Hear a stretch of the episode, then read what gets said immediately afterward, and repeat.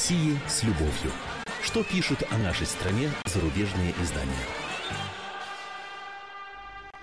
Здравствуйте. В студии замредактора отдела международной политики комсомольской правды Андрей Баранов. И, как обычно, я знакомлю вас с обзором наиболее интересных публикаций в иностранных СМИ о нашей стране. Ни затяжная летняя жара в Москве, ни завершение работы нынешнего созыва Государственной Думы, ни, в конце концов, наступающий период отпусков не ослабили накала комментариев за рубежом по поводу событий, происходящих в России, наших с вами реалий – реакция Кремля на пресловутый Брекзит, э, сенсационный выход Великобритании из Евросоюза по результатам национального референдума, ставит в тупик до сих пор многих западных журналистов и аналитиков. Эм, вроде бы это очевидное и смачное поражение ЕС и западной интеграционной стратегии в целом. Поэтому официальная Москва, которая сейчас с Западом на контракт, должна была бы по западной же логике хлопать в ладоши от восторга, как радовался в свое время западный мир, когда развалился Советский Союз. А Москва вроде бы молчит и даже выражает озабоченность непредсказуемостью дальнейших событий. Так доволен Путин или нет? Вот этот вопрос не дает покоя европейским и американским СМИ. Точного ответа нет, мнения разделились. Вот, например, московский корреспондент французской газеты «Фигаро» Пьер Авриль на полном серьезе уверяет, что ослабление Соединенного Королевства и Евросоюза вследствие Брексита усилило государственную идеологию, которую отстаивает Владимир Путин. Uh, пишет он, по мнению некоторых политологов, правда, вот их имена месье Аврель предпочитает не называть, очевидно, чтобы уж в конец не позориться. Uh, вот по мнению некоторых политологов, в Кремле здравствуют, радуются несчастью, с которым столкнулись Британия, косвенно Евросоюз и его предполагаемый наставник США. Что-то предполагать-то и так ясно, кто тот наставник. Аврель пишет, криминологи приводят язвительный комментарий российского президента. В ответ британскому коллеге, осмелившемуся утверждать, что победа сторонников выхода из ЕС стало бы подарком для России, российский руководитель заявил, что тот проявил низкий уровень политической культуры. Послушайте, ну где же здесь э, злорадство? Путин раз 10, наверное, уже заявлял публично, что референдум и его исход – внутреннее дело Великобритании. И какую линию изберет страна, будет решать британский народ. И Россия с уважением отнесется к любому выбору и будет строить свою политику в соответствии э, с ним. А, причем здесь, так сказать, вот э, валить э, всех собак-то вешать на, на Россию. Ну, действительно, это низкий уровень политической культуры. Кстати, и мы в комсомолке, да и, насколько я вижу, другие российские средства массовой информации освещали этот Брекзит вполне объективно, давая слово разным экспертам, как британским, европейским, так и нашим. Задача была одна – понять, к чему это все теперь приведет, и как нам с максимальной пользой для себя реагировать. И все, и только. Даже карикатура, вот весьма, кстати, обидная для проигравшего плебисцит премьера британского Дэвида Кэмерона, который мы опубликовали на следующий день после плебисцита на, на своих страницах. И то эта карикатура была взята нами из британской прессы. Вот, но, как я уже сказал, не все, вроде вот московского корреспондента Фигаро Пьера Авриля в Москве сидит и вот пишет такие вещи странно. Усмотрели признаки радости какой-то, да, по поводу референдума, потому что их попросту нет. Вот, например, что пишет политический обозреватель немецкой газеты Die Zeit Максим Киреев. Владимир Путин должен был бы радоваться выходу Великобритании из Евросоюза, есть такое мнение. Перед референдумом по Брекзиту британский премьер Кэмерон даже поставил Путина в один ряд с другим человеком, который был бы рад положительному исходу голосования. Знаете, с кем, кстати?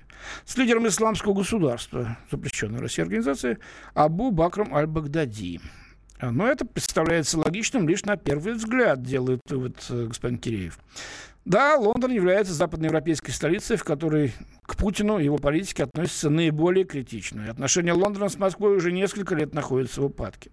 Но как бы то ни было, в тот момент, когда Путин, по мнению многих своих критиков, должен был отплясывать радостные танцы, Москва демонстративно молчит, замечает журналист. Более того, премьер-министр Дмитрий Медведев заявляет, нас, конечно, это не радует, это дополнительные риски для нашей экономики. Председатель Комитета Советов Федерации по международным делам Константин Косачев также считает, что любые волнения у такого важного торгового партнера отразятся и на российской экономике. И вот автор замечает, что несмотря на санкции, э, ЕС продолжает оставаться самым важным международным партнером России. На его долю приходится 44,5% от суммарного объема торговли, почти половина. Поэтому же сейчас можно с уверенностью сказать, что Брекзит не является причиной для радости в России, подытоживает Киреев. После того, как нефтяные цены с начала года несколько поднялись, в экономике наметились тенденции на улучшение. А новые проблемы сейчас – это последнее, чего хотят российские власти. Вот такое мнение. И оно, с моей точки зрения, куда ближе к реальности, чем избитые стереотипы по, про злорадную Москву. Идем дальше.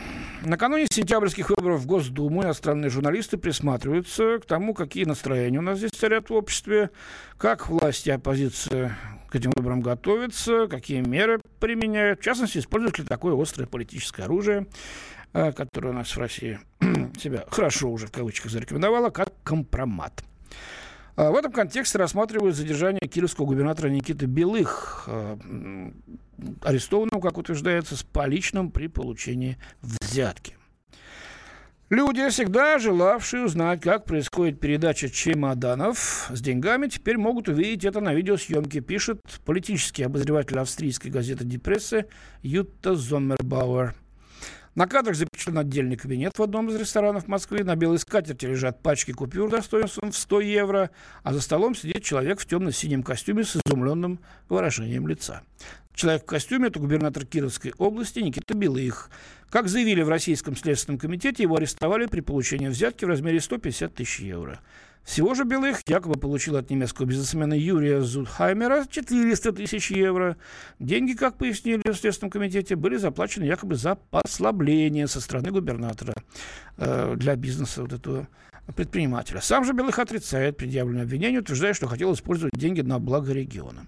Ну вот, передав эту фактуру, э, Ютта Зоммербауэр переходит к комментариям и аналитике. Она напоминает, что в последнее время в стране прошла целая волна арестов высокопоставленных чиновников. Но вот в случае с Белых просматривается политическая составляющая. Ведь с 5 по 8 год политик был главой партии «Союз правых сил» и соратником Бориса Немцова, подчеркивает журналистка.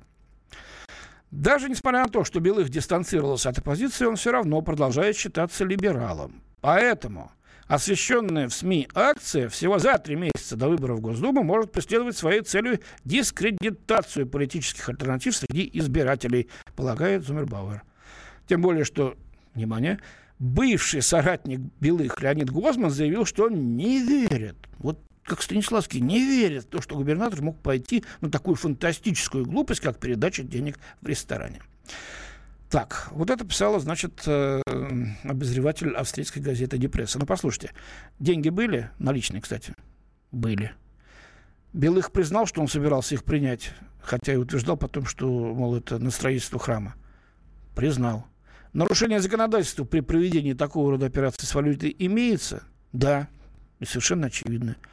Почему же, когда арестовывают там сахалинского губернатора, да, или там главу Коми, принадлежавших к партии власти, это вот, по мнению наших коллег за рубежом, показатель коррупции и гнилости путинского режима. Это они в захлеб пишут. А вот когда попался либерал, это подстава и дискредитация оппозиционно настроенного политика. Почему? Ну, потому что, как мне кажется, двойной стандарт пресловутый на лицо. Как просто ехать вот по накатанным этим рельсам, смазанным еще, значит, в каком-то там лохматом 51 году. Ведь западный потребитель информации привык воспринимать сведения из России именно в таком черно-белом свете. Э, корреспондент э, газеты The Daily Beast Анна Немцова решилась на очень редкий для западников ход. Она побеседовала с представителями КПРФ накануне выборов. И в чем-то небывалое дело. И даже косвенно поддержал. Но не просто так, понятно, а в пику правящему режиму, конечно. Вот что она пишет. Недавняя годовщина нападения Гитлера на Советский Союз 22 июня стала поводом выйти на улицы для тысяч членов современной коммунистической партии – на этот раз враг, против которого они маршировали, не нацисты. Они объявили, что это НАТО. И сейчас нужен новый Сталин. Эм, несмотря на то, что в основном их симпатии на стороне партийной линии действующего президента России Владимира Путина – ну, очевидно, имеется в виду внешняя политика, потому что у коммунистов большие претензии к Путину. И никто этого не скрывает во внутренних делах. И к э, правительству, прежде всего. Так вот, несмотря на то, что их симпатия на стороне партийной линии действующего президента России Владимира Путина, кажется, что путинизм меньше привлекает этих активистов, чем их идеализированное представление о сталинизме, особенно на фоне роста враждебных действий на Западе. Геннадий Зюганов, который уже 21 год является лидером российских коммунистов, пытается возглавить волну антизападного патриотизма вместо путинской партии «Единая Россия» перед думскими выборами в сентябре. Неосталинская ностальгия – часть этого тренда. Э, приводятся вот э, слова московского политолога Юрия Крупнова. Это просто объяснить. Россияне разочарованы всепоглощающей коррупцией нынешнего руководства. Они хотят Сталина в качестве бича. Они надеются, что однажды кто-то подобный Сталину придет и казнит всех лгунов и воров в системе управления. Но насколько успешно эти программы будут работать в течение длительного времени, этот вопрос остается открытым, рассуждает автор. Большинство молодежи интересует лишь искусство, музыка, творчество и успешная карьера. Сталин не может помочь ни одной из этих вещей, резюмирует Анна Немцова. Вот такой вывод. У меня на сегодня все. До свидания. В студии был замредактор отдела международной политики комсомолки Андрей Баранов. О России с любовью. Что пишут о нашей стране зарубежные издания?